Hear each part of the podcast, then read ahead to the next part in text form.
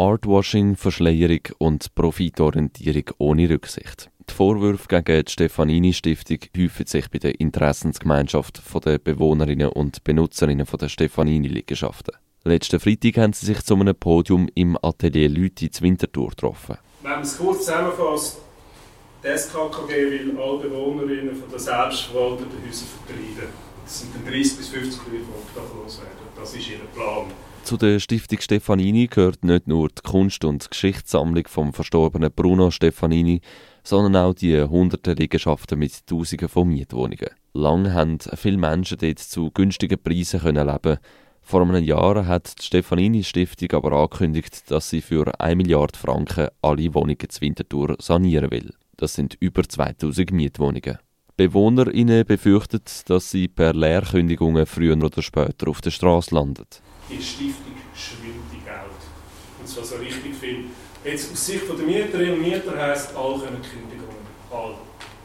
Es gibt keine, keine andere Lösung, alle werden gekündigt. Zwar kommen die meisten Bewohner ihnen ein Angebot über, um einen neuen Mietvertrag zu unterschreiben, allerdings würde er viel höhere Nebenkosten beinhalten. Und selbst, dass man das Angebot bekäme, sich nicht garantiert. Offenbar äh, planen sie für Siedlungen in Oberwinterthur und in Wülflingen, das sind so ziemlich äh, nicht ganz fitte äh, Siedlungen, wo arme Leute drin wohnen, Leerkündigungen.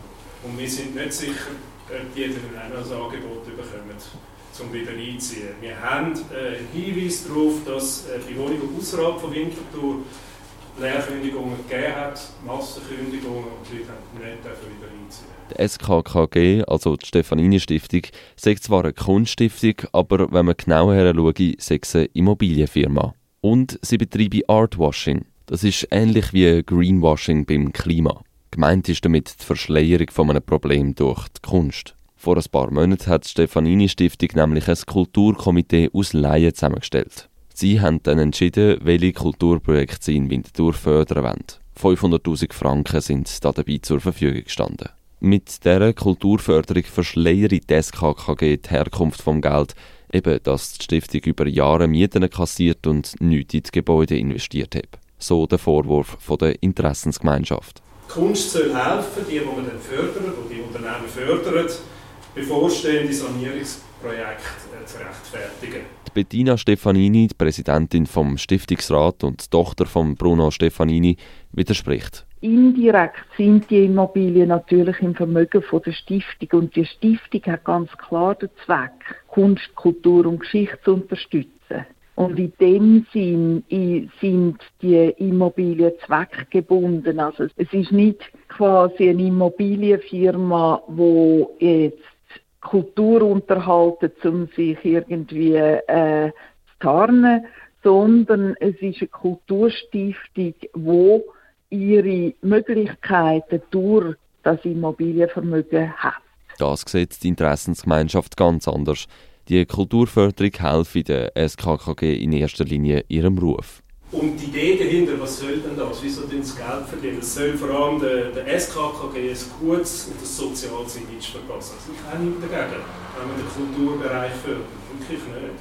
Aber wenn man sich dann genau überlegt, dass der SKKG nicht nur uns vertreiben will, sondern all die Leute in diesen Mietwohnungen, die jetzt schon knapp sind, all die Sozialfälle, die ein riesiges Problem haben, und für die ist dann einfach 400 Stunden mehr zahlen im Monat das Problem. Dass bei den BewohnerInnen Befürchtungen bestehen, versteht Bettina Stefanini. Natürlich kann ich verstehen, dass Befürchtungen da sind. Das ist ja äh, immer so, wenn, es um meinen eigenen Wohnraum geht, wenn es um die, äh, die Höhe der Miete geht, wenn man nicht genau weiß, was jetzt weiter passiert. Aber von mir aus gesehen, wir haben die, auf der Webseite von der Stiftung für Kunst, Kultur und Geschichte haben wir unser Leitbild aufgeschaltet und dort ist auch ganz klar von fairen Mietinnen und von, von unserer Verantwortung dreht. Und natürlich ist es jetzt eine Glaubenssache, dass man dem muss auch ein bisschen vertrauen und, und wissen oder äh, das Gefühl haben, dass das dann schon so gemacht wird, wie wir das auch sagen. Für die Mitgliederinnen der Interessensgemeinschaft bleibt es dabei.